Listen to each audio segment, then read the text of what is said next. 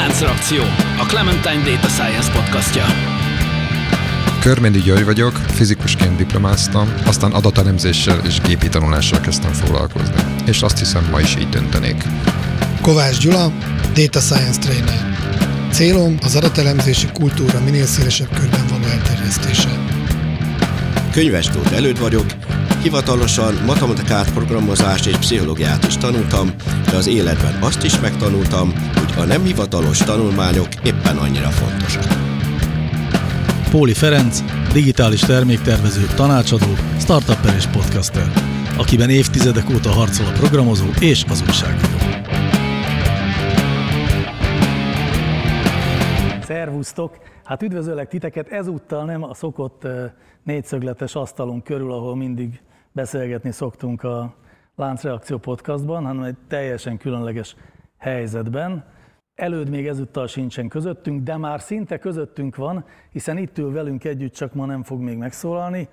És akkor végre a hallgatóknak hadd mondjam el, amit az itt körülöttünk ülő több ezres tömeg, ugye mondhatom, hogy több ezres tömeg van itt, szóval, hogy, hogy a több ezres tömeg már tud, hogy ez itt a Context 2021, a Clementine NLP ügyi konferenciája, amelynek záró kerekasztal beszélgetése ölt ezúttal láncreakció formát, viszont hogy ma is négyen legyünk, velünk van Farkas Rihárd, szegeti kutató, aki 20 éve foglalkozik mesterséges intelligencia kutatással és a nyelvi mesterséges intelligenciák és egyebek ügyeivel, azért ő most így egy kicsit ingatja a fejét, igaz? Így van. Kihagytunk valamit még a Ja nem, én... Hát nem, a Nemzeti én... Labort nem mondtam, csak azt nem mertem Csak- elmondani, mert annyira... Csak kohókovász nem voltam, so, sok mindent csináltam, igen.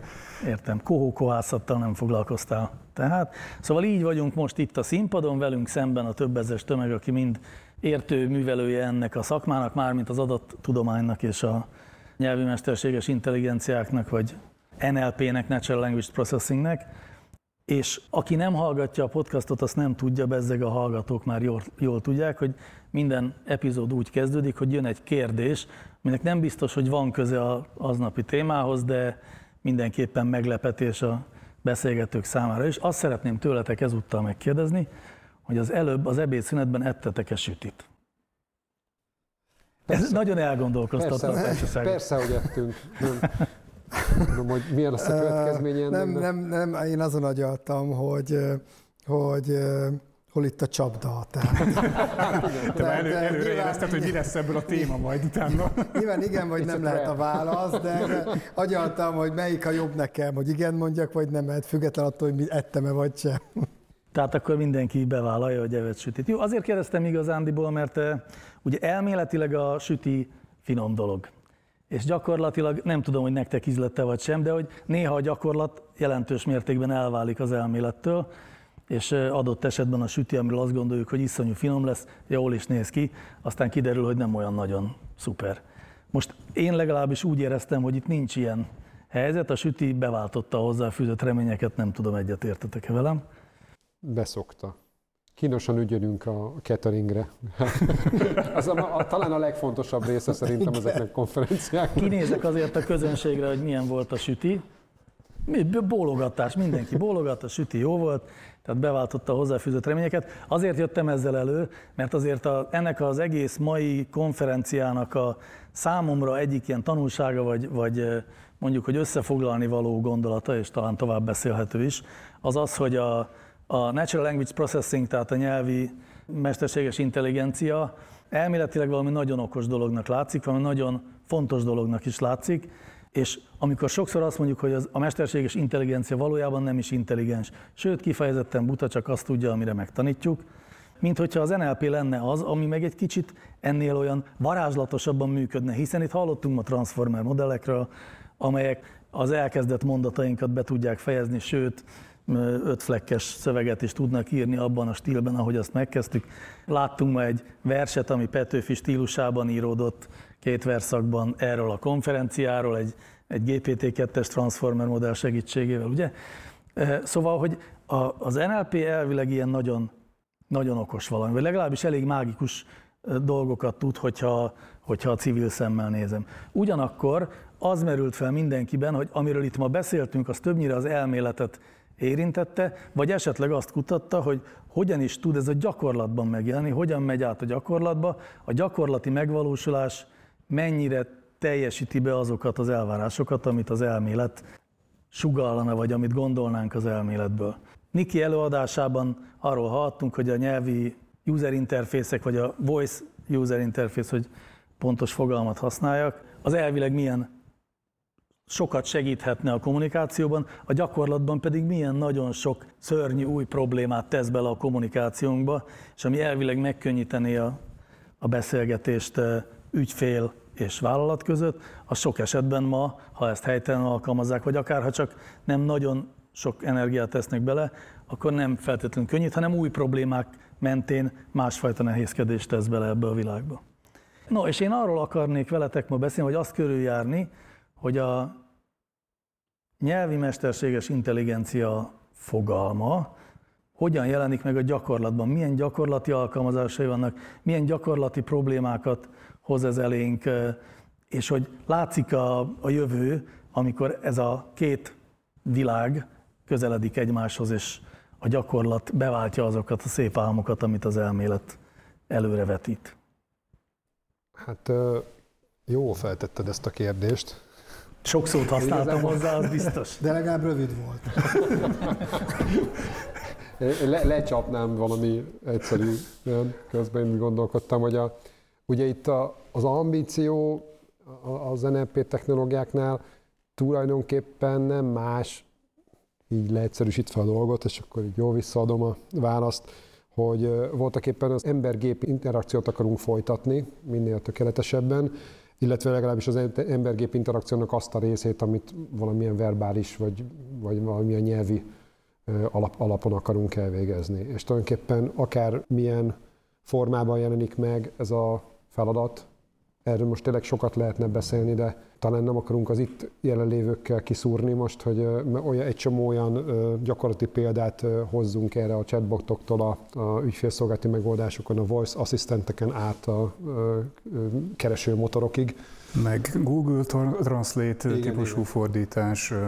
Igen, amit, amit azért, aki ezzel valamennyire foglalkozik, az bizonyos fokig unásig ismert hanem, hanem lehet, hogy minket is most az izgat, ami mondjuk ezekben a pillanatokban, e, ezekben az években igazából ezt a dolgot meghatározza. Mert, mert hogy igazából ez egy olyan terület, ahol már nagyon régóta vannak jól használható eszközök, és ezeket abszolút beépültek a, a mindennapjainkba. De folyamatosan forrong és változik, és óriási változások előtt, alatt állunk, és, és hát minket meg persze ez izgat, akik ebbe benne vannak, meg, meg részt veszünk benne, és szerepet akarunk benne, hogy, hogy ez, ez éppen, éppen merre halad, és hogy a másik érdekesség, hogy ez a kis anglicizmussal éve ki hova teszi le a maga két centjét, hogy, hogy az egyes kérdésekben is, hogy merre fognak azok a dolgok eldőlni.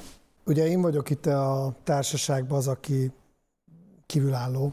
Én ehhez a területhez annyira nem értek, de készültem egyébként, mert tegnap találtam cikkeket, hogy mi a különbség az NLP, NLU és NLG között.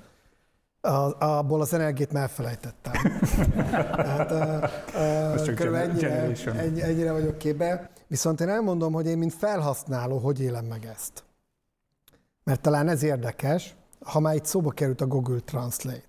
Kint voltam külföldön, Franciaországban nem beszélek franciául, bár próbáltam, gyönyörűen megtanultam, hogy döbilé, két jegyet kérek, mert a nászuton voltam, azonnal mindenütt, azonnal mindenütt angolul válaszoltak, tehát ez nem jött be, és az étlapok ott nincsenek angolul, csak franciául. És ugye van ez a mobil applikáció, a Google Translate, oda bogaráztam és lefordítottam nekem, nagy véletlenül halételt kérjek, mert azt nem szeretem. És akkor imádtam a Translate-et. És a másik véglet, ugyanígy megyek külföldre, és én előtte el szoktam olvasni, hogy mit érdemes megnézni az adott városba. És nem tudom, észrevettétek-e, hogy most már az van, hogy kidob egy csomó magyar nyelvű oldalt, de ezek fele valójában nem magyar nyelvű, hanem eredetileg angol vagy üzbég, de már azonnal le van fordítva. És én elkezdem olvasni, és a harmadik, negyedik sornál jövök rá, hogy ez, mi ez? És akkor viszont dühös vagyok. Ez nem is így van üzbégül, igaz? Igen. és akkor viszont dühös vagyok, hogy hogy lehet a Google ilyen béna, hogy ennyire bénán fordítja le, hogy azonnal néhány mondat után látszik, hogy se, értelme nincsen sokszor a mondatoknak. Úgyhogy én, mint felhasználó, egyrészt néha nagyon hálás vagyok ennek a technológiának, néha meg úgy érzem, hogy még rettenetesen gyenge ez az egész. Legalábbis amikor idézőjelben én nem egy fordított oldalra számítok, hanem egy olyanra, ami ilyen színesen, jó ízűen, stílusosan megírja, hogy Aténban például mit érdemes nekem megnézni. Hadd kérdezzem meg a közönségünket, hogy egy ilyen szavazós játékra hívlak benneteket, hogy amikor gépi fordítást használtak a napi életetekben, akkor inkább Gyulának melyik tapasztalata áll közelebb hozzátok? Tehát ki az, aki számára inkább egy ilyen hasznos, jó, jó, tehát jó érzéseket keltő technológiaként jelenik meg a Google Translate? Erős többséget Tudtam. látok. Ah. Legyen azért egy ellenpróba, ki az, aki számára bosszantó a, a gépi fordítás. Mm, igen, tehát a ellenpróba működött, nem volt olyan, aki mind a kettőnél feltette a kezét, de ott egy, egy, egy jelentkező. Igen. Én a follow-up kérdésként azt tenném föl, hogy akik azt mondták, hogy mostanában szeretik a Google Translate-et, gondolom így lehetett érteni az előző kérdést, észrevették-e azt, hogy mondjuk két évvel ezelőtt höz képest történt-e változás, hogy most akkor arra tegyétek fel a kezeteket, légy szíves, hogy két évvel ezelőtt is ugyanígy éreztetek el. Tehát ki, ki az, aki két évvel ezelőtt szerette a Google Translate-ből kieső dolgokat?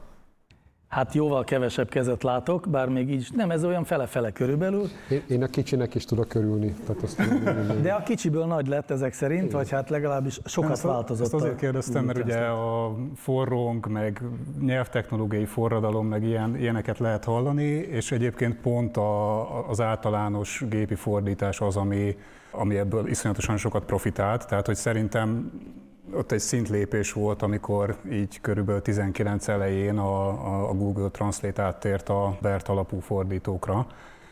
A, erre voltam kíváncsi, hogy ezt más is érzékelte. És egyébként ez a, ez a DeepDL, ez nem tudom, ezt ismeritek-e? A, az egyébként szerintem jobb. Az jobb. az jobb. Tehát, hogy én, én azt használom egyébként, most már inkább ezt a DeepDL-t használom, mert az gyakorlatilag nagyon közel van egy olyan szinthez, amit persze nem tudok így definiálni, de mondjuk hogy ugye az érzékeim azt mondják, hogy, hogy hát ez már nagyon közel van ahhoz, amit én így el tudok képzelni, mint... A, attól függ, hogy mire használod. Ez, ez biztos. Tehát a, de, de, hogy a, de hogy mondjuk egy általános céllal, tehát hogy mondjuk egy, mint tudom, egy cikket, múltkor egy cikket, hosszú cikket kellett elolvasnom, és, és ott használtam. És gyakorlatilag nem nagyon láttam olyan részét, ami, amiben nagyon nagy hibát csinált volna és, és azért állati hatékony volt. Visszatérve arra a kérdésre, hogy gyakorlati alkalmazhatóság, stb. stb.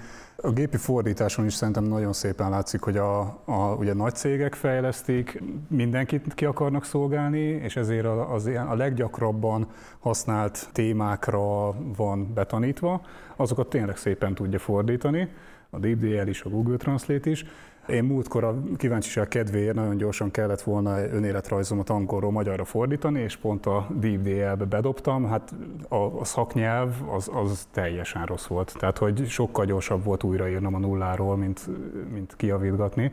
Tehát amikor ugye a mesterséges intelligencia a, a, ma gépi tanulással egyenlő, amire betanítjuk, azt arra lehet használni. A, ennyi. De most elég sok mindenre betanítottuk már ezek szerint pont ezt a területet, és akkor találtunk egy olyan gyakorlati alkalmazást, ami mondjuk úgy, hogy a többségnek már megfelelő, ugye ez a, ez a gépi fordítás. Nyilván főleg nagy nyelvek között, vagy mondjuk ez igaz volt pár évvel ezelőttre, és most már talán a kis nyelvek is jó állapotban vannak. Nem tudok emelni mellett, hogy ugye a nagy nyelv meg, meg a kis nyelvnek a problematikája. Tehát a kérdés, hogy mi a nagy, meg, mi, illetve a nagyot azt nagyjából tudjuk, de mi, mi a kicsi? Az, a, a, mondjuk a magyar az kicsi például? Ez egy hát, kérdés. Ez egy régi vita a podcast keretein belül is egyébként, meg azon kívül is, úgyhogy ezért aztán tudjuk, hogy a, a világon talán van kb. 3000 nyelv és nyelvjárás, és ebből a magyar az az 50 körül jár, tehát ha így vesszük, akkor a magyar egy nagy nyelv, hiszen e, az első 50-ben van ebből a 3000-ből. Ha úgy veszük, hogy, mi, tehát hogy mondjuk amikor egy Apple újdonság, ami nyelvvel kapcsolatos megjelenik, akkor az, az e, meg szokott egyből jelenni magyarul, hát akkor egy szomorú nem a válasz, és az ha- pár év késéssel szokott megjelenni ez a szintje és a, A nyelvnek. nyelvtechnológiában igazából az a kérdés, hogy a, hogy a, a második vagy a harmadik vonalba tesszük el a magyart, nem? Így van. Ha már ilyen nyelvek szóba kerültek, én inkább ma szerintem csak kérdezni fogok, hogy a magyar NLP tudósok, most nevezzük, nevezzünk ki titeket, eh, tudnak-e labdába rugni? Nem hátránya, hogy magyar nyelven Nem. bütykölnek. Nem, ha így kérdezed, hogy nem hátránya, az nem, nem. Nem, abszolút nem hátrány. Igazából, amikor mi publikálunk, akkor mindig úgy szoktuk csinálni, ugye tudományos konferenciákon mindig úgy szoktuk csinálni, hogy Na, kétfajta publikáció van. Az egyik az, amikor a magyar nyelvnek a különlegességeire megyünk rá, és akkor az adja el a publikációt, hogy na, van ilyen is. Egyébként nem vagyok én se nyelvész, de a magyar az a morfológiai gazdaság, gazdaságnak a, a egyik szélsőséges példája. Ugye az angol van majdnem az egyik végleten, a másik végleten meg a magyar, meg a... Hú, nem, nem, nem akarok rosszat mondani, a nyelvészek meg, megvernek otthon Szegeden. Szóval ilyen kis egzotikus afrikai nyelvek között a, a magyar az egyik leg... meg- Re, relatíve, tehát nem, nem nagyon egzotikus nyelvek között azért a magyar az egyik legkomplexebb, az biztos. Igen, azért, és ez, ez egy érdekes kérdés, hogy miért komplex, meg nem komplex, másképp fejezi ki ugyanazokat a dolgokat. Ugye magyarba vagy angolban mondjuk a szórendel, szórend meghatározza, hogy ki az alany, ki a, ki a tárgy. A magyarban ugye a szórend az, azt szoktuk mondani, hogy szabad szórendű, tehát hogy elvileg bármilyen sorrendbe rakhatom a szavakat, ez persze nem igaz, mert Kicsit ma megváltoztatom a szavak sorrendjét, a jelentés se se feltétlenül ugyanaz marad a mondatnak, mert hogy mást akarok, másra fókuszálok, mást emelek ki. Tehát ilyen nagyon finom különbségeket tudok tenni a szórenddel, amit, amit az angol más, más módokon tud megtenni. Tehát, hogy az eredeti kérdésre visszatérve, hátránynak abszolút nem hátrány. Amikor publikálunk, akkor, hogyha valami, ö, olyan dolgokat is szoktunk csinálni, ami kifejezetten így a magyar nyelv specialitására vonatkozik, az elmúlt tíz évben már inkább az szokott lenni, hogy a magyar, mint a szabad szórendű és morfológiailag gazdag nyelvek prototípusa, már, ma, már nem tudjuk azt eladni, hogy a magyarra csinálunk valamit, hanem azt mondjuk, hogy az ilyen típusú nyelvekre, és akkor még tíz másik nyelvetre is megcsináljuk ugyanazt, és akkor így tudjuk lepublikálni, de persze mindig meg kell csinálni angolra is, tehát hogy összehasonlításba, hogy angolra így működik, magyarba így működik, mit kell másképp csinálni magyarra, hogy ugyanúgy olyan jó, vagy körülbelül olyan szinten működjön magyarra, mint angolra. De igen, de, de egyébként meg igen, második, meg harmadik vonalba vagyunk, tehát hogy mindig is követtük, tehát hogy a, a hogy, hogy, hogy, hogy hívtatok? NLP tudós. NLP tudós. Bocsánat. Az NLP tudósok Magyarországon azért erősen követik a- azt, hogy mi történik a nagyvilágban. A nagyvilágban meg elsősorban ugye angolra, angol nyelvre dolgozzák ki a módszereket, másodszorban, hát most már kínaira talán a leggyakrabban, de, de a spanyol, kínai, német eh, ezekre a nyelvekre, és akkor utána jönnek a második meg a harmadik vonal, hogy egy, egy, egy, egy-két év késéssel magyarra is megcsináljuk ugyanazt lényegében. Csak egy lábjegyzett kérdés, de annyira régen bennem van, és most végre kiengedhetem ezt a kérdést. És nyilván mindenki tudja a teremben rajtam kívül, de szóval az NLP, az hány százalék matek és hány százalék nyelvészet? Tudom, jó, tudom, tudom. Ez a- De azért biztos meg lehet találni egy ilyen arányt, hogy ez Mindenki írja le egy inkább- papírra, és akkor összehasonlítjuk.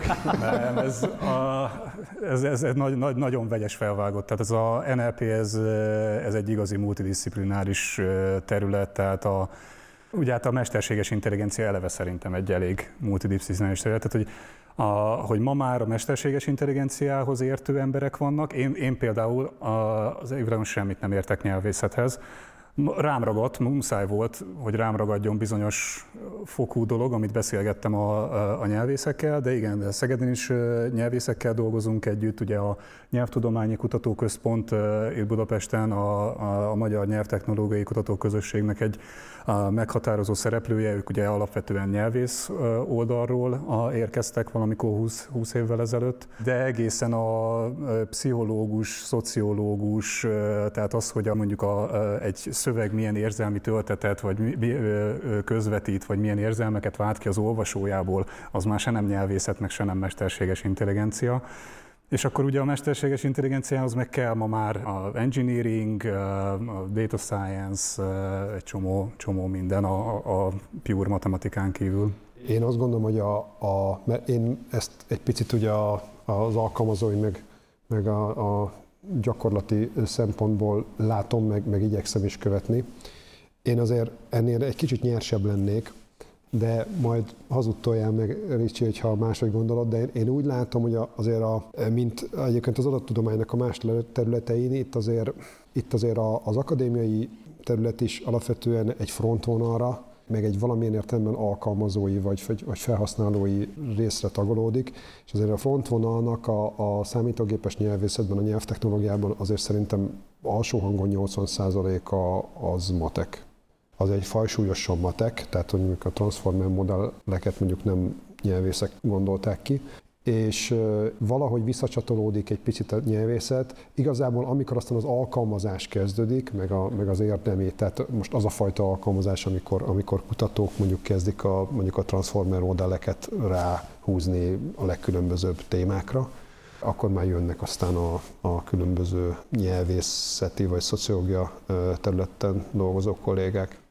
Igen, ugye az előadásomban is ezt valahogy így próbáltam megmutatni, hogy a nyelvészek itt a, itt, itt a, a, a szakértő szerepét, amit én szakértőnek hívtam a, az előadásomban, uh-huh. azt a szerepet játszák. Tehát ők, ők mondják azt, hogy mit várnak el egy géptől, egy nyelvtechnológiai megoldástól.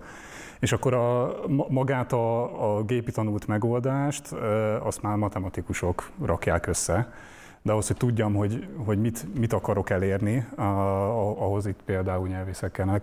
Egyébként igen, tehát hogyha igazad van abszolút, sőt én nem is 80-20-at, hanem ma, ma már inkább 95-öt mondanék igen, egyébként igen, igen. a mai alkalmazásokban, és ez is sokat változott az elmúlt tíz évben. Tehát tíz évvel ezelőtt, amikor még a magyar láncot készítettük, ahol ugye ilyen mondattani elemző van, az valami olyasmi, úgy, úgy kell elképzelni, mint amit általános iskában nyelvtanórán tanultunk, hogy, hogy ennek az igének a, ez, a, ez az alanya, ez meg a tárgya, mondjuk, meg ez a jelző, ez erre vonatkozik, és nem erre vonatkozik, hogy ezeket a kapcsolatokat meg tudja, tudja azonosítani a, a mondatba, ott, ott még sokkal több nyelvészet, nyelvészre volt szükség, ott, ott nem tudom, 70-30 lehetett, most, most ezekkel a óriási deep learning dolgokkal igen. És biztos, csökkent. és biztos van most itt egy csomó apuka meg anyuka, akinek most újat mondtunk ezzel, hogy van ilyen engine, amelyik ezt a nyelvi felmondást meg tudja csinálni viszonylag régóta. Igen. Jó ezt tudni, de akkor ezek szerint csak kiderült, hogy ez azért most már talán inkább matek, és vége annak a romantikus szép világnak, amikor Noam Chomsky nevét én a progmaton, a magyar szakos feleségem meg a magyar szakon egyszerre tanultuk. Ez most már inkább a matematikus világ. Jó, szerintem egy pillanatra jöjjünk el a, a gépi fordítástól, vagy a machine learningnek e, e, ettől a részétől.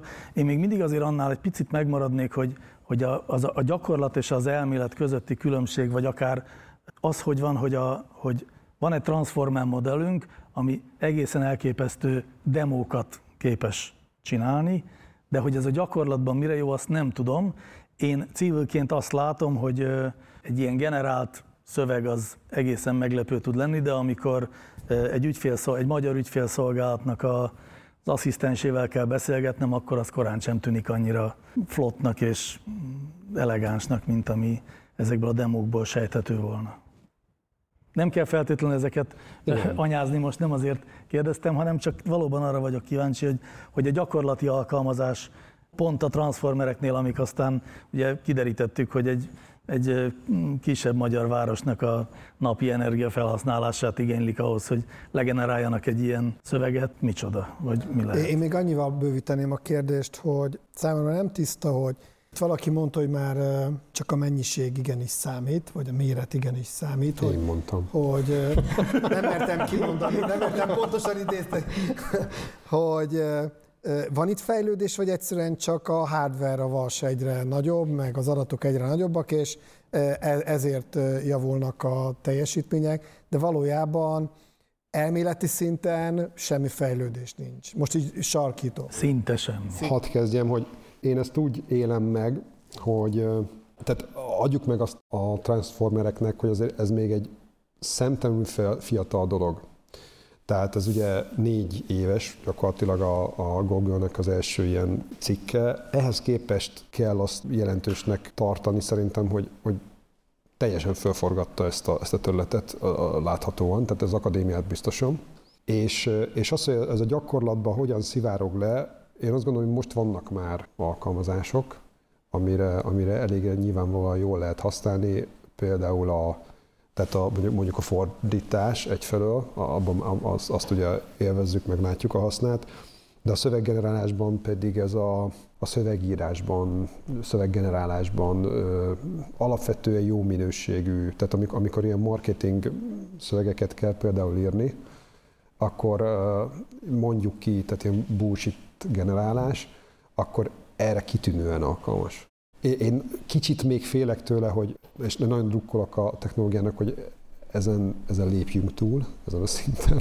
Kicsit félek, hogy esetleg ennél nem lesz több, de én ezért azt gondolom, hogy, hogy, hogy ezen túl fog nőni. És, és azért lesznek olyan alkalmazásaim, amik azért robosztusabbak, meg jobbak. Itt ugye a kérdés az az, hogy amire használjuk, amire alkalmazni akarjuk, annak mekkora a tétje, hogy azt jól csináljuk. Tehát ugye most a, én most úgy általában mondjuk útba igazítok valakit, vagy mondjuk informálok valakit valamilyen témáról, akkor egy általános információ kér, kérés, az például jellemzően nem egy nagyon kritikus dolog. Tehát legfőjebb rosszat mondok neki, bum, mi van. Ha meg mondjuk egy bankban ügyet akarok intézni, az meg lehet annyira kritikus, amiben semmiféle hiba nem megengedhető, és ennél még sokkal érzékenyebb alkalmazások is lehetnek. Azt nem látom, hogy, hogy hogyan tudunk oda eljutni, hogy ezek ilyen alapokon, fekete doboz alapokon jól működők legyenek, de azt se tartom kizártnak, hogy eljutunk. Szerintem kimondtad a kulcs szót, ez a fekete doboz a kulcs szó, és ez a mesterséges intelligencia minden egyéb területére igaz. Tehát, hogy a, hogy ezeket a rendszereket most lehet persze használni ilyen általános célú fordítok, meg útbaigazítok valakit típusú dolgokra, de, de ahhoz, hogy kritikus legyen, ahhoz ki kell nyitni a fekete dobozt és valahogy a, legalább érteni kell, hogy miért csinálja azt, amit csinál valamilyen szinten. És, és az előadásban is mondtam, hogy én nem vagyok annyira híve ennek a interpretálhatósági kutatási iránynak, a, ami szerintem ennél még fontosabb, vagy az igazi cél, inkább azt mondom, az a kontrollálhatóság. Tehát, hogy, hogy igenis én, mint ember, én, mint rendszerfejlesztő megtartsam a kontrollt, hogy, hogy azt csinálja a rendszer, amit én akarok.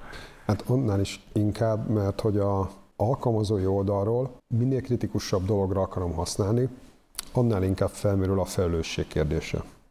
Tehát amikor hiba történik, most nem is szívesen mondom, hogy a gép hibázik, de igen, akkor, és abból mondjuk valakinek kára keletkezik, akkor ki, ki azért a felelős, vagy, vagy ki áll jót érte. Illetve, hogyha valaki általában véve mondjuk, mondjuk hasznot húz abból a rendszerből, akkor nyilván valamilyen módon annak kell ennek a működésért felelősséget vállalnia. És tehát ezzel kapcsolatban vannak aggályok hogy ez, hogy ez, hogy ez tud-e elég jól működni. Olyasfajta agályokra gondolsz, mint hogy teszem azt az önvezető autó, hogy a kedvenc példánkkal előjöjjünk, hogyha az önvezető autó előtt egy gyalogost, akkor ki a felelős, a gyártó, igen. a tulajdonos, a biztosító. Igen, igen, igen, nagyon hasonló szerintem, és, és még azt kockáztatom, hogy lehet is olyan súlyú, meg érzékenységű feladatokat kitűzni, aminél, aminél vannak ilyen szintű, akár ilyen szintű, tehát ilyen emberéleteket akár befolyásoló szintű mondjuk alkalmazások, ahova például, most egy nagyon egyszerű példa, a, a, az most hirtelen jutott eszembe, de attól még jó, tehát a első segélyhívások. Ez egy nagyon komoly problémakör, tehát amikor bejönnek ezek a vészhívások, akkor ott, akkor ott állati jó lenne, hogyha működne egy olyan automata, ami például a kontroll alatt tartja azt a beszélgetést. Ne adj Isten akár egy valamilyen automata vészhívó rendszer, de azt megérzékeljük, hogy ezzel mennyi óriási probléma van, és hogy, és hogy ez sokkal kevésbé lesz megcsinálva, hiába lehetne már egy bizonyos részét most is elég jól megcsinálni. Ezt valószínűleg nagyon sokáig inkább emberre fogjuk bízni, esetleg valami asszisztencia jelleggel fog valamilyen masina mellette működni még. De akkor lényegében, jól értem, ti most azt sugaljátok, hogy a, hogy ez a fajta gépi tanulás, akkor nevezzük így, nem fog eljutni arra a szintre, függetlenül a hardware Nem tudjuk. erősödésétől, Nem tudjuk, hogy hogy jut el. rábízhassunk mission critical dolgokat Tehát is? ugye onnan kezdtem, hogy négy éve indult ez a konkrét, ez a, ez a, ez a transformer irány, tehát, és még azért megy előre, tehát hogy azért az még bőven, bőven azt látjuk, hogy fejlődik. Azt nem látjuk, hogy hova fut ki, meg hogy át lehet ezeket a problémákat hidalni. Most bennem van egy ilyen, mondjuk azt, hogy szerintem egészséges szkepticizmus. A másik az, hogy azért, azért lesznek, már az, az most is világos, hogy vannak olyan területek, ahova viszont igenis polgárjogot fog nyerni, és igenis fogják használni. És ez, ahogy a- ez mondjuk erősödik, meg stabilizálódik, ez egyre több ilyen terület lesz, hogy azt fogjuk mondani, hogy ez használható, illetve azt fogjuk mondani, hogy hát hibázik, de rá lehet legyinteni, és bőven fogjuk tudni használni. Például. Én azt gondolom, például, például az ügyfélszolgálati felhasználások, vagy, vagy a question, question answering, tehát a, amikor mm. ilyen tudásbázisokból például kérdéseket fogalmazunk meg, és akkor arra válaszokat várunk, ott szerintem sok olyan alkalmazás van, ahol nagyon jó, és sokkal jobb, mint, mint amit bármit ma gépi alapon el tudunk képzelni. A, az ilyen állítólag, a chat, én nem voltam benne ebbe a felmérésben, az, ilyen chatbotos kérdéseknek a 80%-a az megválaszolható ilyen fak vagy gyík, ugye gyakran ismételt kérdésekből, amire meg pont a, e, ezek a neurális nyelvi modellek, e, transformerek, azok nagyon jók, mármint arra, hogyha begépelek egy kérdést, akkor a tartalmilag, tehát szemantikailag uh, ugyanazt a kérdést, vagy nagyon-nagyon hasonló kérdést megtalálja, és akkor már csak meg kell válaszolni. Tehát ez tipikusan az, amire a ügyintézőknek rengeteg ideje elmegy, és nagyon jó lenne, ha ki lehetne Az váltani. híres, híres magyar példa a chatbotokkal kapcsolatban, hogy a, hogy a plázáknak a chatbotjairól lehet tudni, hogy a kérdések azt hiszem 90% az két kérdés köré csoportosul, mi a nyitvatartás, hol a WC. Ezt a kettőt szokták kérdezni a pláza chatbotok. Én ennél sokkal bonyolultabb kérdésre kaptam el választ. A, szerintem a Spotify-nál is az e-mailre valami robot válaszolhat, mert ö, öt percen belül kaptam választ. Nem tudom elképzelni, hogy, hogy ott ülnek, és nézik, hogy Kovács Gyula gondjai vannak a Spotify-jal, és konkrétan az volt a problémám, hogy túl sok eszközön indítottam el a Spotify-t, és azt hiszem le van limitálva háromra. De én ezt nem tudtam, és nem tudtam elindítani a zenéimet a negyediken, már nem tudom konkrétan mi volt a gond, de nem volt egy triviális. Tehát nem az volt, hogy hogy tudom elindítani a zenét, vagy valami egészen, amikre általában kérdezni szoktak, és választékos angolsággal 5 percen belül kaptam egy leírást, hogy mi volt a gond, stb. És meg meg is mutatta, leírta pontosan, hogy mit kell csinálnom, hogy el tudjam indítani. Hogyha az tényleg ilyen robot volt, akkor az egy nagyon magas színvonalú robot volt, ami egy ilyen komplex műszaki Meg problém- kellett értse a kérdésedet, és nyilván egy típus választ küldött el. Aha. Igen, valószínűleg. Az is lehet, hogy ember volt, vagy, vagy oda került valamilyen kategorizálás alapján, és aztán a típusválaszt megkapta. Csak bedobta rá a típus választ. Aha. És azt nem írták, hogy négy készüléken egyszerre négyféle zenét hallgatni, az szokatlan? Ö, nem, nem, nem kritizáltak. Profi. Egyébként erre, hogy a ember válaszol igazából a, a chatbot helyett, így ilyen chatbotos felületen, erre múltkor hallottam egy nagyon jó kifejezés, valaki azt mondta, hogy ez a startupos mestint. úgy, úgy van eladva, hogy ez mestint, de igazából ugye a mechanikátörk az ott, ott válaszol. Jó, hát egyébként én be is akartam hozni a, e- ezen a területen ugye a- az egyik vezető technológia, vagy legalábbis ami az üzletben már megjelent, és ami szolgáltatásként kínálnak, az a Google-nek ez a Duplex nevű szolgáltatása. Hagy kérdezzem meg gyorsan a közönséget, hogy emlékeznek-e, emlékeztek-e rá, hogy ez, ez, ez micsoda, vagy hallottatok-e már róla? Google Duplex. Google Duplex, akkor mondom. Hát nem nagyon. Mert szerintem, de én most így elő invokálom egy kicsit az emlékeket. Három éve volt a, a Google-nek egy nagy konferenciája, és akkor ott mutogatták ezt a rendszert, amelyik így felhívta az éttermeket, és akkor így egyeztetett időpontot, meg, meg, meg fodrászt is felhívott. Asztalt foglalt, meg Asztalt orvosi foglalt. időpont foglalást tudott csinálni, illetve a Duplex tudja fogadni a, az ilyen reklámhívásokat, és le tudja rázni a, a reklámhívókat is. Igen, én is azt elvileg. várom, hogy, a, hogy mikor lesz, elkezdtünk gondolkodni olyan szolgáltatáson, tehát amikor ilyen brain- brainstorming, hogy, hogy nekünk is kéne olyan szolgáltatást csináljunk, amik vállalja azt, hogy au- automata, amelyik felhívja az egyes cégeknek az ügyfélszolgálatait, ahol nagyon sokat kell várni. És bejut az operátorig. És, a, és akkor, akkor, akkor, akkor adja ki nekem a hívást, mint, mint felhasználónak, amikor végre ott felvette egy ember. Jó. Várj, jól, jól értem, akkor valami olyasmi, hogy két robot majd elbeszélget helyett? Igen. Ezen viccelődött annak idején mindenki, hogy mindenki Google Duplexet fog használni, és egymással fog beszélgetni a Google Duplex nagyon gyorsan. Ah, tök jó. A Google Duplex-szel az van, hogy időről időre én, én próbálom követni, hogy ezzel mi van. Ez egy létező szolgáltatás, és egyébként bővülget is. Most már majdnem minden államban lehet az USA-ban használni, máshol még nem nagyon. És ugye azt a, olyan szolgáltatásokkal lehet igénybe venni, hogy gyakorlatilag e, bizonyos e, ilyen, ilyen standard hívásokat automatizáltan elvégez helyettünk. Na most, hát az elsősorban gondolom, hogy tehát cégeknek érdekes, lehet érdekes szolgáltatás, én nem hiszem, hogy ezt magánemberként valaki érdemben használná. Bár nem tudom pontosan, de valahogy szerintem nem, nem olyannak tűnik nekem ez. Na most azért, azért nem mondanám, hogy ez a technológia az berobbant egyfelől, másrészt meg már a, a kezdet kezdetétől voltak ilyen újságcikkek, hogy hát valójában kiderült, hogy bizonyos duplex hívásokat emberek végeznek a háttérben, tehát egy elég nyilván kiderült.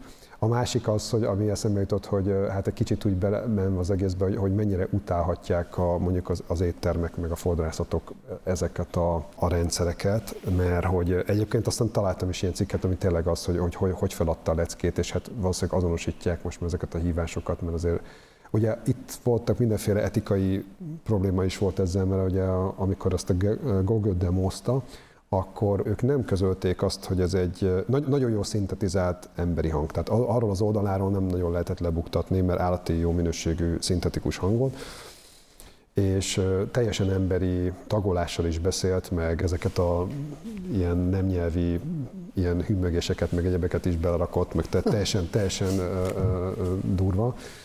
És ezt, ezt az egészet ezt elkezdték kritizálni persze a Google-t, hogy ezt illene közölni az, az emberre, hogy itt egy gép beszél. Sőt, az EU-nak nyáron kijött az új szabályozása, hogy ez, ez most már kötelező, igen, mert különben igen, igen, bűncselekmény, igen. Na, az a lényeg, hogy ez nem robbant be ez a technológia, de létezik. Most még azt is rágoogliztam, mert ezt nem tudtam pontosan, hogy, hogy emögött már egy transformer modell van-e, de úgy olvastam, hogy a duplex mögött rekurrens neurális háló van ami tök mindegy, most nekünk, de van a Google-nek egyébként már olyan chatbotja, ami mögött viszont azt hiszem Transformer van, tehát egy másik technológia. De igazából engem nyilván az alkalmazásnak a frontvonala érdekel, és ez valahogy a duplex ez, ez az, és látszik, hogy azért itt ez még, az még nem, azt gondolom, hogy még, még úgy kopogtat a küszöbön, de még nekem még nem egyértelmű, hogy az át, áttört volna. Most ugye a nyitódián, nem tudom, ki rakta ki, lehet, hogy te, hogy én eddig azt hittem, hogy ebbe azért a Google, ott a, a, akik úgy nagyon irányítanak mindent, és most jól láttam, hogy Microsoft, eddig Microsoft Sokan. térképen volt?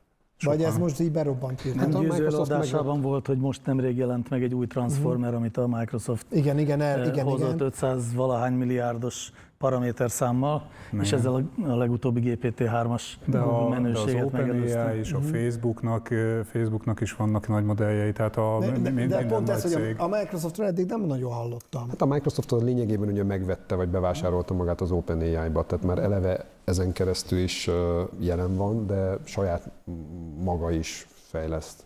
De ugyanebből az előadásból megtudhattuk ugye azt is, hogy nem biztos, hogy itt az számít, hogy ezek a nagy cégek milyen hatalmas modelleket építenek, és hogy ez egy kicsit olyan ez a paraméter mértékegység, mint régen a digitális fényképezőgépeknél a, az érzékelő lapkának a megapixel száma, uh-huh. hogy mhm. lehet nagyon nagy megapixeleket mondani, de nem biztos, hogy ez számít, és például egy két nagyság vagy három nagyságrendel kisebb magyar modell az adott esetben majdnem ugyanolyan, közel olyan jól teljesít. A, Gyula, volt egy olyan kérdésed, hogy ehhez kapcsolódóan, hogy itt most csak a méret nő, és akkor nagyobb, gyorsabb GPU-kkal ki lehet szolgálni, vagy mi a mhm. fene történik. Hát ugye, ha visszanézzünk historikusan, ugye ezt meg te mondtad, Gyuri, hogy, hogy már 20 évvel ezelőtt is lehetett ilyen akár magyarul a szövegelemzést csinálni. Uh-huh. A, tehát egy magyar lemmatizáló már 2005-ben volt, vagy még lehet, hogy még hamarabb még is. hamarabb is. Igen, már Morphology-ban még hamarabb volt.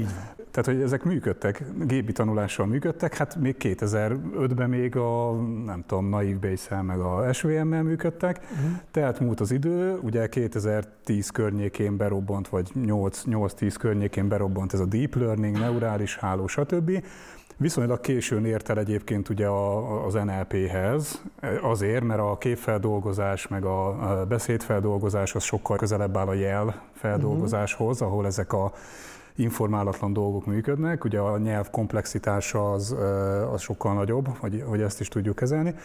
De 14-15 magasságában jelentek meg a, a Word2Vec, FastText, ami ugye a, a, a Facebookos, csak hogy mondjam, ugye ezek Ezeket neurális nyelvi modelleknek hívjuk, és akkor itt visszacsatolnék oda, hogy ezek tényleg, ezek a nyelvi modellek, azért hívjuk nyelvi modellnek, mert a, ilyeneket csináltok már 70-es években is. A nyelvi modell az nem más, mint hogy megmondja, hogy ha egymás mellé írok öt magyar szót, akkor mi a valószínűsége annak, hogy, hogy ez egy értelmes magyar mondat. Uh-huh. Ezt hívjuk nyelvi modellnek uh-huh. lényegében. És a, Ezeket, tani, ezeket tudjuk tanítani, a, ezekkel a neurális nyelvi modelleket tudunk tanítani. Ugye volt a Word2Vec, FastText, és utána 18-ban volt a, jöttek ezek a kontextusfüggőek, ugye először az Elmo, aztán a BERT, aztán a GPT-nek a, vagy először, mindegy, jöttek mm-hmm. ezek szépen sorba.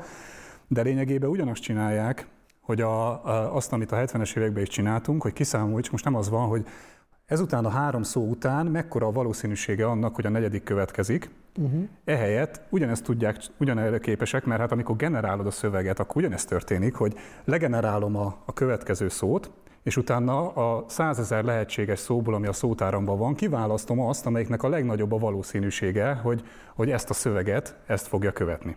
Uh-huh. Ugyanezt csináljuk, pont ugyanezt csináljuk, csak a sokkal nagyobb szövegeken, és e, egyébként az a válaszom, hogy igen, azért fejlődik az elmélet is, tehát uh-huh. hogy a, főleg ott a, a word volt egy nagy innováció szerintem, uh-huh. hogy hogy kell összerakni, nem, nem is az, hogy neurális háló, hanem az, hogy hogy, hogy kell a, erre a nyelvmodellezési problémára, hogy kell egy, egy jól működő neurális hálós architektúrát összeállítani.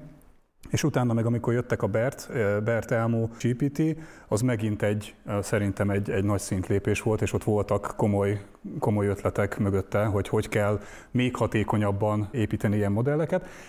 És igen, persze az is ott van, hogy, eh, hogy sokkal nagyobb nyers szövegeken tanítjuk be, de, de hogyha nem lennének ezek a fejlődések az elméleti oldalon, vagy hogy mondjam, a, a neurális a hálók vagy architektúrák területén, akkor nem tudnánk kihasználni ezt az óriási mennyiségű szöveghalmazt, és akkor nem tudnánk ennyire pontos nyelvi modellt építeni.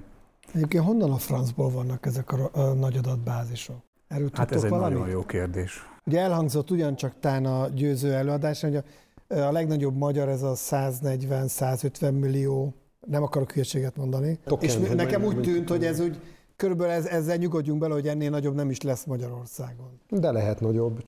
A net, tudtam a, az különböző netes adatbázisok a legnagyobb. Tehát a, ugye a, a legkisebbek azok a Wikipédiák, a, uh-huh. tehát hogyha valaki ilyen soknyelvű dolgot akar csinálni, akkor azt csinálja, hogy a minden nyelvnek az egész Wikipédiáját uh-huh. veszi alapul mint tanítás. Ami egy a... jó struktúrát és egybe szép, jó minőségbe lesz lekapható. A... Hát igen, arról, arról lehet vitatkozni, mert nagyon, nagyon sok most már a, a gépi fordított tartalom ja, ja, egyébként a magyar Wikipédián. De, hogy, de hogy alapvetően szintaktikai, tehát hogy de egy, alapvetően egy, egy, elvileg jó, talán igen. XML, és hogy az egész ja, úgy, úgy, olyan formátumban, igen. De a Google-nek a hasonló modellje az a Google News-on alapul.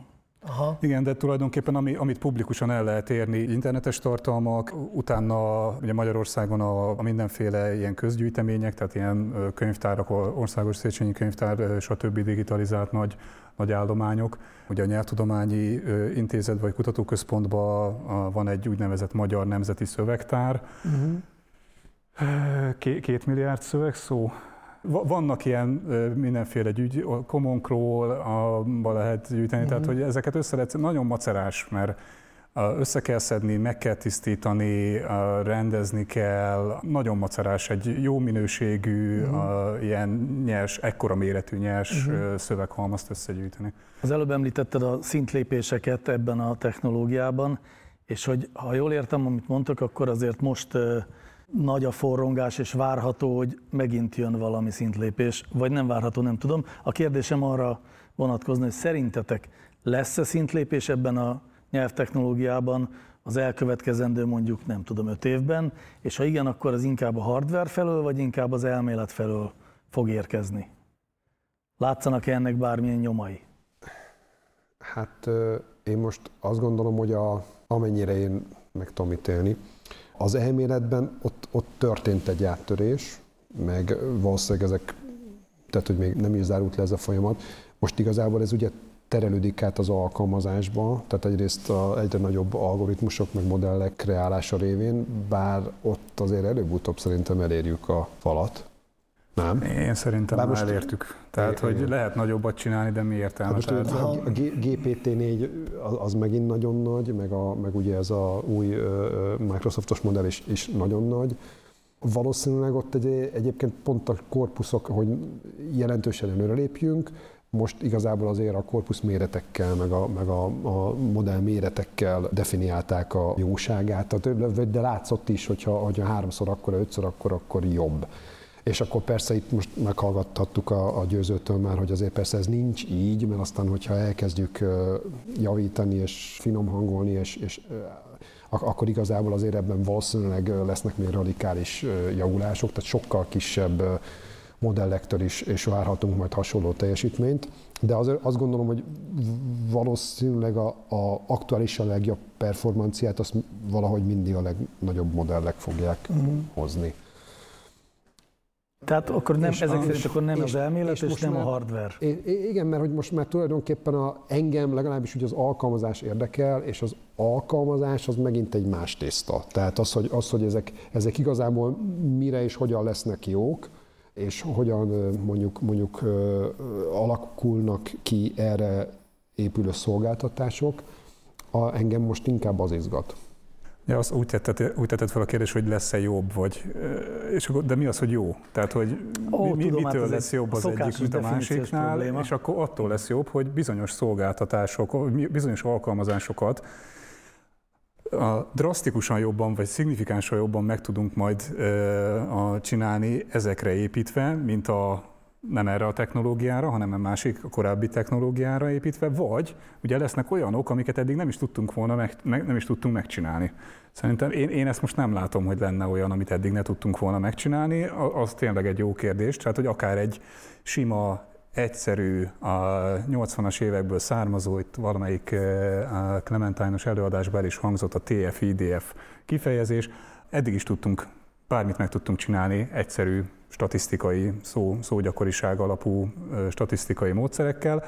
Kérdés az, hogy a, hogy tényleg alkalmazói oldalon, mert lehet itt mindenféle mesterséges adatbázisokon, vagy ilyen mesterkélt adatbázisokon méregetni, hogy most 90 vagy 95 százalék. Az a kérdés, hogy hogy tényleg lesznek-e olyan területek, ahol, a, ahol üzleti szempontból értékelhető, a, tehát látszik a szintlépés a két, két technológia között.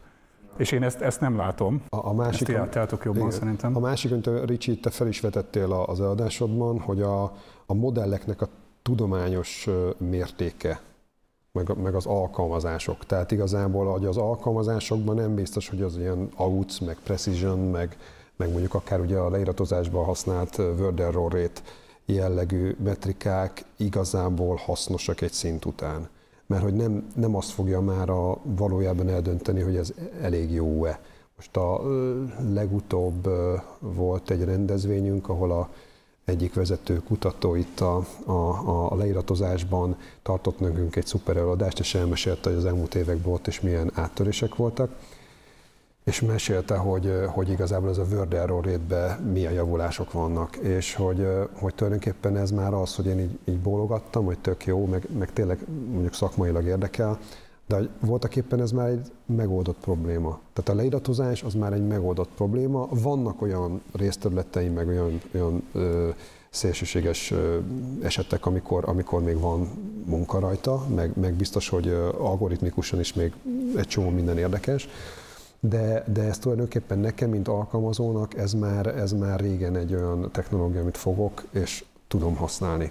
Azt hiszem, hogy egyébként akkor ez is a kulcs, tehát amit mondtatok, az azt én úgy értem, hogy, hogy nem feltétlenül egy hardveres ugrás, nem feltétlenül egy elméleti ugrás következik, hanem hogy a most meglevő egyelőre az ipar meg a tudomány csúcsán elérhető tudás, az megjelenik a mainstreamben, megjelenik a napi alkalmazásban, praktikusan megjelenik a telefonomban, és amit most még csak az OpenAI tud egy kecskemétnyi áramfogyasztással, az öt év múlva talán elérhető lesz egy személyes eszközben, vagy egy vagy egy vállalat számára is elérhető eszközben. Igen. Így van. Itt elhangzott csak, hogy, a, hogy az üzleti oldalról is volt szó, hogy mit számít jónak, jobb, jobb, még jobbnak. Elhangzott ez a OTP szupergép, ami pont ilyen célral fognak alkalmazni. Ez Magyarországon mit vártok? Ez, ez mit jelent a, a ti szakmátok számára? Tehát azt, amit látunk külföldön, hogy erősebb vas, itt is áttörések lesznek, vagy itt ilyen látványos eredmények nem fognak születni? Mi, mi, mi az e, a az őszinte vagy a hivatalos választ én, ott, ott voltam, és annyit levettem, hogy ez egy rohadt erős gép lesz. Európa második legerősebb gépe lesz, jól értettem? Hát valami nagyon erős gép lesz, meg, meg tényleg a Magyarországon a legnagyobb ilyen nyelvi uh-huh. modell, tehát magyar nyelvre kihegyezett nyelvi modellt fogják állítólag ott betanítani. Remélhetőleg kedvet csinál egyébként a terület többi szereplőinek is hasonló beruházásokra. Dobjuk fel itt akkor egy kicsit a végét, tehát mondjuk öntsünk legalább egy pohár tiszta vizet a ventilátorba. Ne, én, a, én az előadásomban ezt megpróbáltam tisztázni, hogy 20 éve léteznek magyar nyelvi modellek, legalább 5 éve léteznek neurális magyar nyelvi modellek, 2020-ban létrejött két magyar BERT, az egyik egy kisebb, a másik egy még nagyobb, ugye a győző az előadásában azt is megmutatta, hogy egyébként a nagyobb az nem feltétlenül jobb. Most ez, amit az OTP-be akarnak csinálni, ez egy, nem tudom, harmadik, negyedik, ötödik magyar nyelvi neurális modell lesz, ami nagyobb lesz, még, még sokkal nagyobb, de hogy, hogy a végén ebből, hogy e, ennek a tetejére építünk alkalmazásokat, hogy a végén az ugyanúgy nem lesz jobb, mint a nagyobb létező BERT modell a kisebbnél, vagy jobb lesz, de mit tudom én, egy százalékponttal a érzelem felismerési feladaton, és erre, uh-huh. erre nem fogja azt mondani az, az alkalmazó, aki ezt egy üzleti alkalmazásból akar építeni, hogy Hát nekem akkor használom, mert az az egy százalék pontnyi javulás a accuracy-be, az neki bármit is jelent. Egyrészt, másrészt meg mondjuk legalább egy nagyságrendel nagyobb a, a hardware igénye az mhm. egésznek. Uh-huh. Jó, én a, a saját megnyitomba ugye nyilván nagyon röviden utaltam egy problémára, ami szerintem egy, egy jelentős probléma itt az, hogy ugye ezeknek a fajta algoritmusoknak, főleg, hogyha ilyen módon közelítjük, akkor azért igen, nagyon nagy a, tehát nagyon drágák, nagyon drága működtetni. És ez ugye azért érdekes, mert idáig a gépi tanulásban volt egy olyan hosszú-hosszú idő óta folyó folyamat, amiben a, a belépési küszöbök, meg, a, meg a, ezek a költségek, ezek a határköltségek, ezek lentebb mentek, és azért most már nagyon alacsonyak voltak. Tehát tulajdonképpen a legtöbb területén, és most azért számításigényes területeket is mondok, mert mondjuk képfeldolgozás, meg akár a leíratozás technológiában is, tulajdonképpen azok a gépigények például, ami, ami, ami ott jellemző, az, az nagyon lent volt tehát, vagy lent van.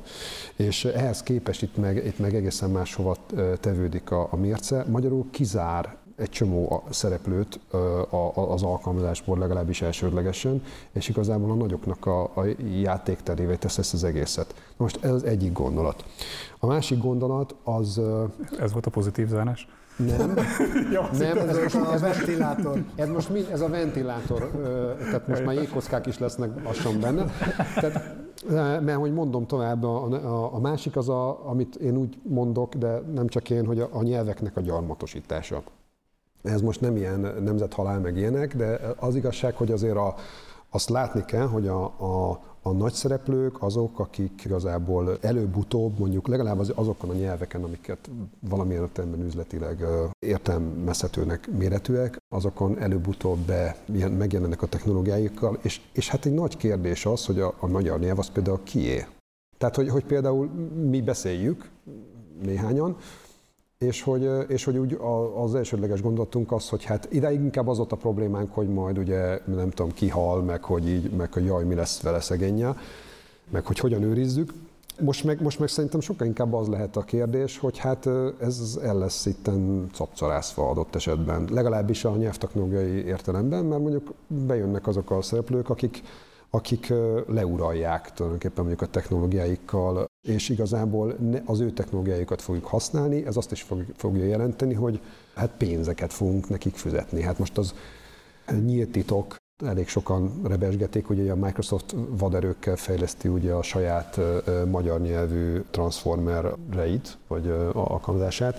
Nem tudom egyébként, hogy erről hallottál-e, vagy mit tudsz, mert már igen mondjuk érdekelne, de, de tudom, tudom hogy, hogy zajlik ez a folyamat. Ricsi kezd sápadni. Igen. és, Több ilyen hírt tehát, tehát, tehát én, én onnan viszonylag hamarosan várok bejelentéseket majd.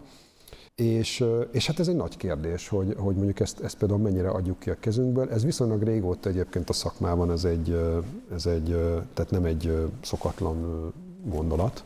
Abszolút.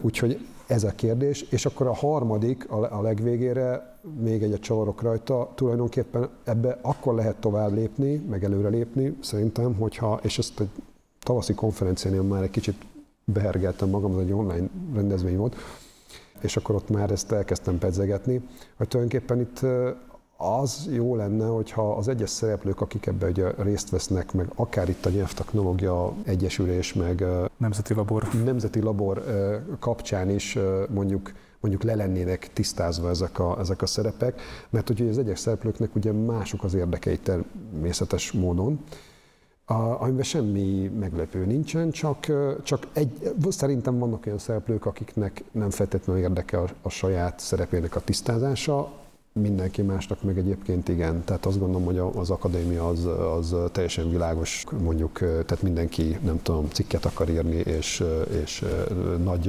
eredményeket akar a saját területén felmutatni akkor én, mint egy magyar vállalkozó, én olyan megoldásokat akarok szállítani, amik a saját ügyfeleimnek, amik, amik alapvetően jók és, és működőképesek, és hogyha ebbe magyar komponenseket tudok beépíteni, az, az alapvetően jó.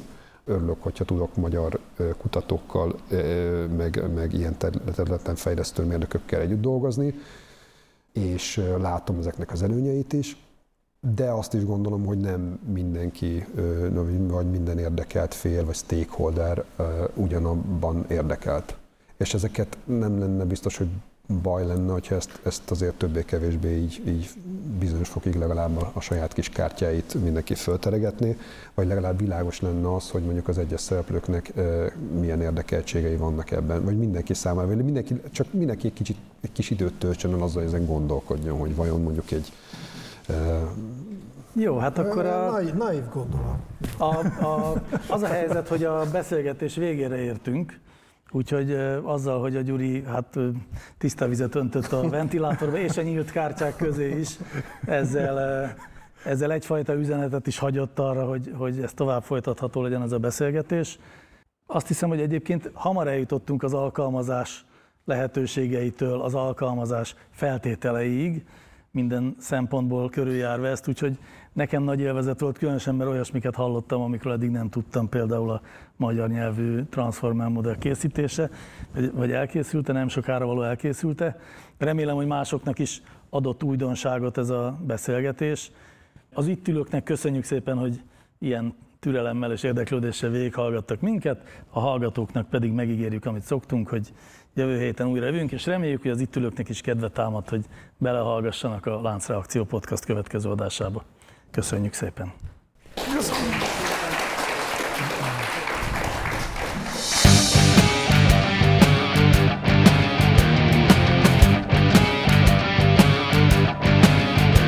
Láncreakció, a Clementine Data Science podcastja.